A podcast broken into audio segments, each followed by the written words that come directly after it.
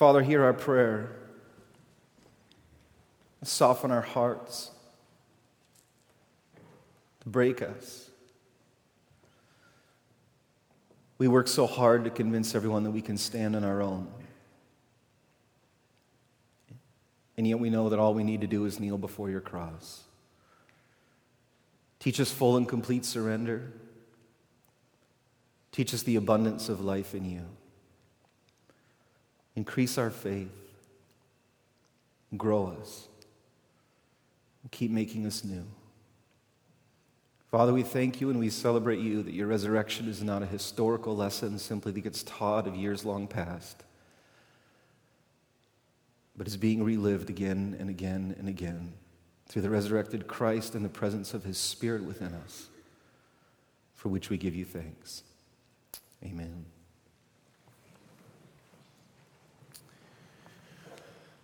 It's tradition around Christmas time in our house. We always watch the World Junior Hockey Championships where the top players in the world under 20 all get together from their different countries, and this is an amazing tournament. This young player is a young man, 18 years old, by the name of Connor McDavid. NHL Central Scouting has him ranked to go number one overall in the NHL entry draft this June. Overnight, he will become a multimillionaire, and over the next couple years, he will become a household name if all the expectations are right. I love watching my kids watch sports like this because I'm finding out that when we were watching football or whether we're watching hockey or anything else, my kids are more interested in copying the celebrations of the players after they score than focusing on the techniques that they used to accomplish that feat. So intermission happens, and they're interviewing in one of the games Connor McDavid's coach back from junior hockey. And they ask him, What makes Connor McDavid so special? What makes him better than everybody else? You see, the best guesses are that he's the best new hockey player to come around since Sidney Crosby, which is saying something. And this is the coach's answer. He says it's really simple. In practice, Connor McDavid works harder than anybody I've ever seen in all my life. That was so not the answer my boys were hoping for. Like, give me some sort of quick trick, right? Give me some sort of technique, some quick book I can read, a program I can run through, a little recitation I can put, one verse I can stick on my mirror in the morning, and boom, voila, quick fix. I am the world's greatest hockey player. But it don't go down like that. Who we truly are and who we are becoming is forged in the crucible of day to day decisions in life. Spiritual formation is different than the rest of the processes taking place in the world around us. It is not an instant quick fix, it is a long obedience in the same direction. It's a slow walk. And we make the road by walking. You want to be as good as Connor McDavid? Well, you better be the hardest working player in the world in practice. That's the lesson of his coach. When we look at disciples in this world that we look up to, people and Christians who are making a difference, who have an articulate and distinctive and yet beautiful voice in the world that is recognized and acknowledged in their field by Christians and non alike, I guarantee you the people who make things look the most effortless are the ones who put in the most work behind the scenes. And spiritual formation is often like this too. Who you are, who you really are, is not the front that you put up that you let everybody else see. Your true character is forged in the decisions that you make when nobody else is looking. At the end of the day, this, this isn't me. I'm not the person that you see preaching out of the Bible on Wednesday mornings. My mentor always reminded me, Aaron, who you really are is all the things and the decisions you make when nobody else is looking. It's still the quiet places of your heart where you haven't let anybody else in. And those are good reminders for all of us. Who do you want to be? Some of you would have profs who have made you go through exercises saying, Write the letter of recommendation you want me to write for you four years from now when you graduate out of this place. What would you want to say on that paper? That isn't just some flowery words said about you, but is true of your actual character deep down. And then let's reverse engineer that and figure out the pieces that need to get put in place so that you are that person when you leave here. What I wanted to do in chapel this semester was spend time talking about exactly this. What are the things that faculty and alumni wish they could go back in time and say to their old self? In the still and in the quiet, in the decisions that they made when nobody else was looking, the stuff that really is going to matter longer term in life. And what are all the questions that you're asking that you feel are pressing upon your life that aren't being dealt with right now or you don't feel are being dealt with yet in the curricular content that you're experiencing in class? And I'm going to show you the results of those surveys this morning. But I think this is absolutely crucial, you guys, for all of us to understand this, regardless of what stage of life that we're at. Who you are and your integrity and your character has to do with the biggest part of you, the iceberg underneath the surface. This is why I'm so struck lately by the social phenomenon of anonymous social media sites, right? The yik yak, the sip stuff. See, this is the ironic part about it is everybody thinks that when you put something on an anonymous social media site, you're making a commentary about the world around you. But given the light of the knowledge of which I just shared with you, a comment that you make on an anonymous social media site is actually more accurately a mirror of the character and the content of what is inside of us, and not what we see in the world around us. That might be a hard truth for some of us to swallow in decisions made in poor moments. And yet, the banter is fascinating too because people can sit on the flip side of that and then stand on the outside saying, Well, look at all of that, look at those terrible people, and then there's sort of this judgment made from the outside looking in. You remember two days ago, we celebrated the life of Martin Luther King and the wisdom that he passed. Some of his greatest ire was reserved for Christian pastors and leaders who stood on the sidelines, knew what was right, and refused to get involved in the fray and never enter into the conversation because they thought they were too pious or it was too dangerous for their reputation or ministry. If we are going to be beautiful, articulate voices that will be distinctive in the world, every single one of us at times, and whatever our field is going to be, whatever the conversation at hand is, we're going to have to be able to stand in the fray. King said it like this Darkness cannot drive out darkness, only light can do that. Hate cannot drive out hate, only love can do that. And I would add to that that no darkness ever got changed by a bunch of Christians turning their back to it. Or, in the words of Rob Bell, we need to stop blaming the darkness for being dark and ask the light why it's not shining any brighter. Why is the resurrection in, the, in us not being willing to shine any brighter? Why are we not willing to step into places and enter into conversations that are hard? I've been thinking about the hard conversations I've had with myself over the years. If there's one, maybe the most redemptive piece of all these anonymous social media sites has been this post, which I might add has the highest number of upvotes on anything on SIP at Dordt College so far. Why is that picture significant to me? Some cocky, wide eyed, guilty looking 20 year old transfer student to Dordt College in 1996 having gotten kicked out of college somewhere else before that, spending a year paying off my dad for all the sins that I had done, coming back in, hoping to make a fresh start, hoping people wouldn't know my whole story, a place to recreate and be made new. But you have no idea how many times I wish I could go back and slap that kid in the face. Because he made lots of dumb choices. Other times I wish I could put an arm around him through a time machine and whisper in his ear and say, You don't have to try so hard. Just get comfortable in your own skin. It's okay. You're on the way to becoming who God wants you to be, who God created you to be, to live into your potential. Stop worrying so much. I want to be a person of inner peace who's not fighting inside of myself all the time so much.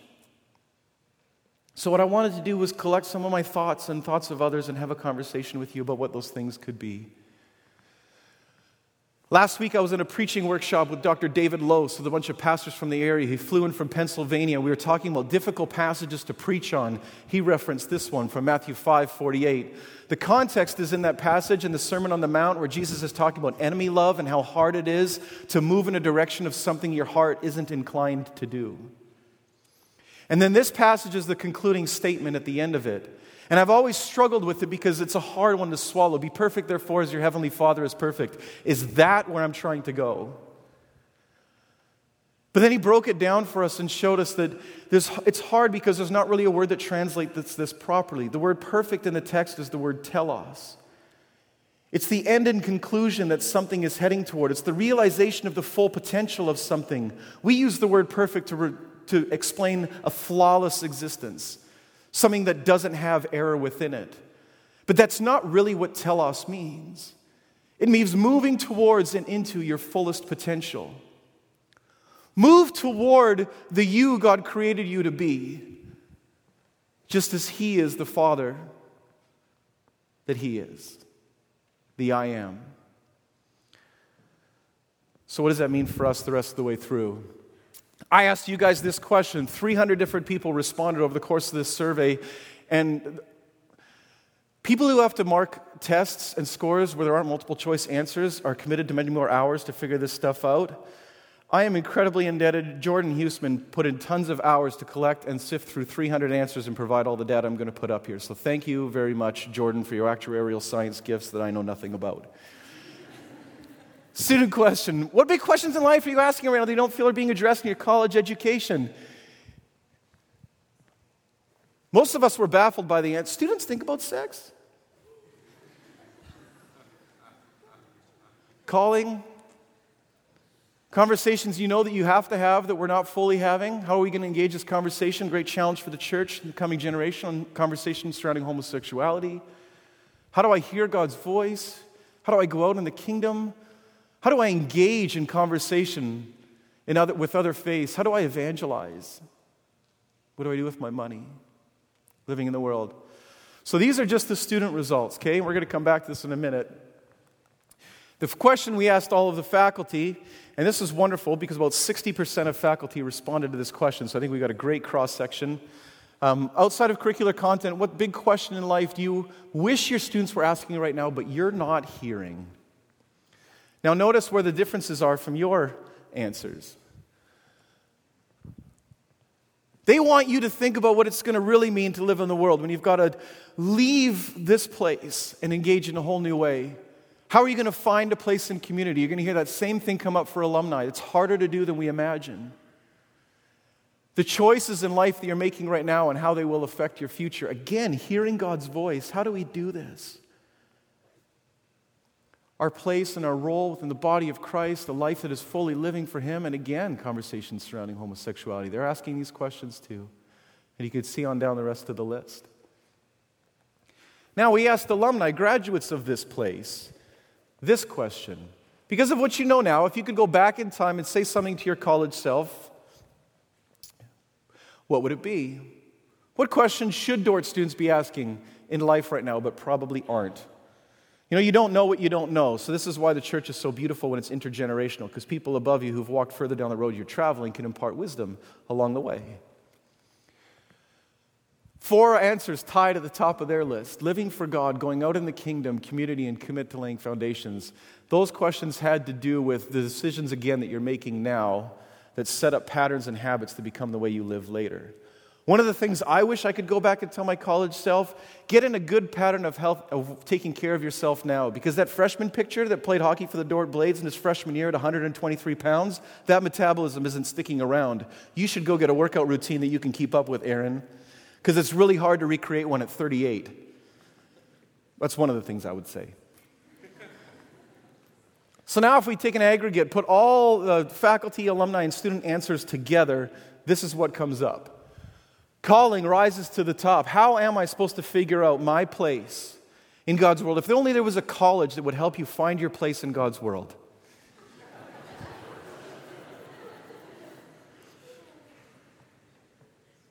So you can see now the ones that have really risen to the top. So what I did is I met with a spiritual development committee, which is a combination of students, uh, campus ministry leaders, and faculty. We sifted through some more of these answers at another level and came up what will be our exploration together through chapel this semester.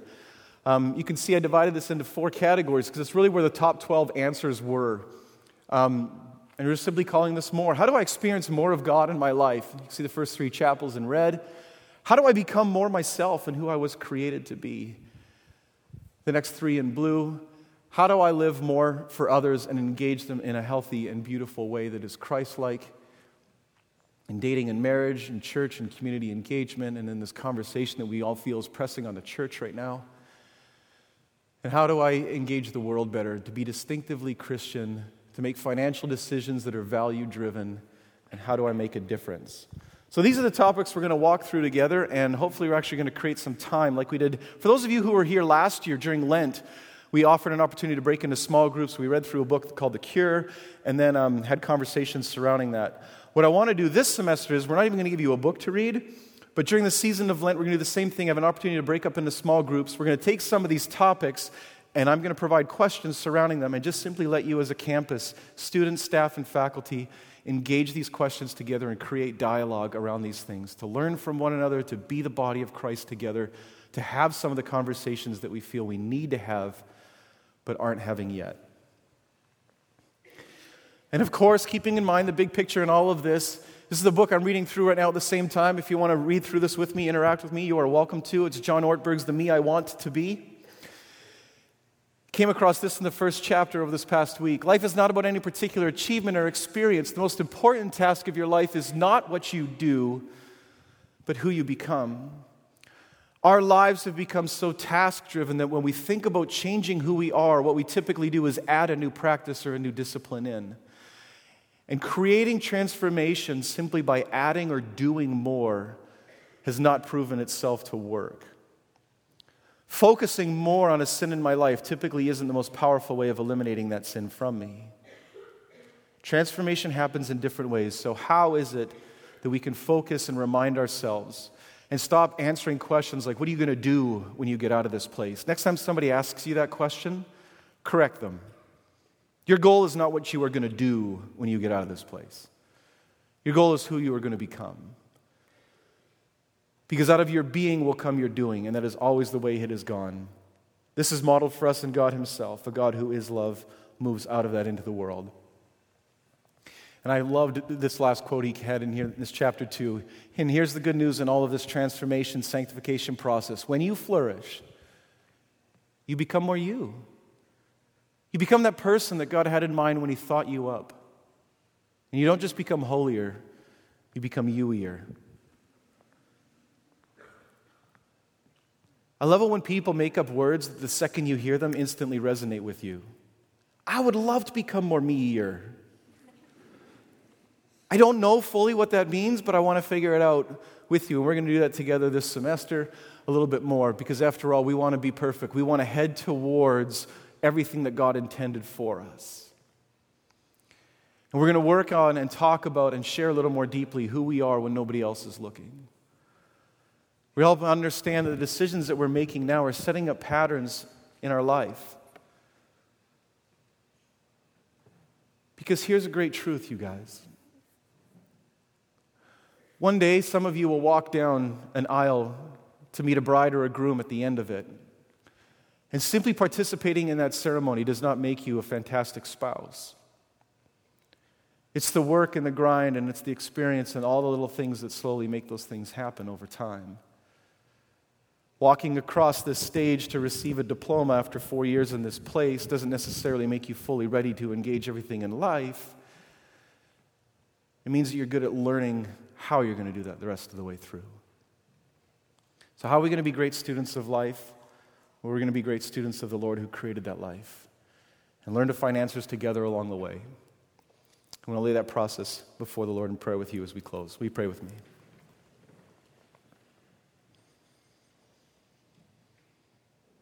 Father, your giving heart is so evident from the first page of Scripture.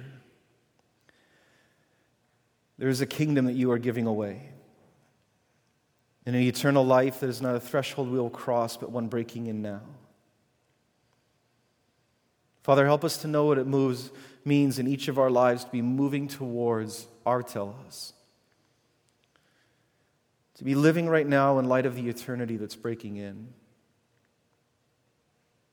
Help us to become more us. Father, you had beautiful things in mind when you created everybody in this room. You had beautiful ways that you've intended each of us to participate in the inbreaking of your kingdom. Not that we would spend our lives to build our own empire, but to give away your kingdom. Father, help us to understand that. Help us to be excited about that.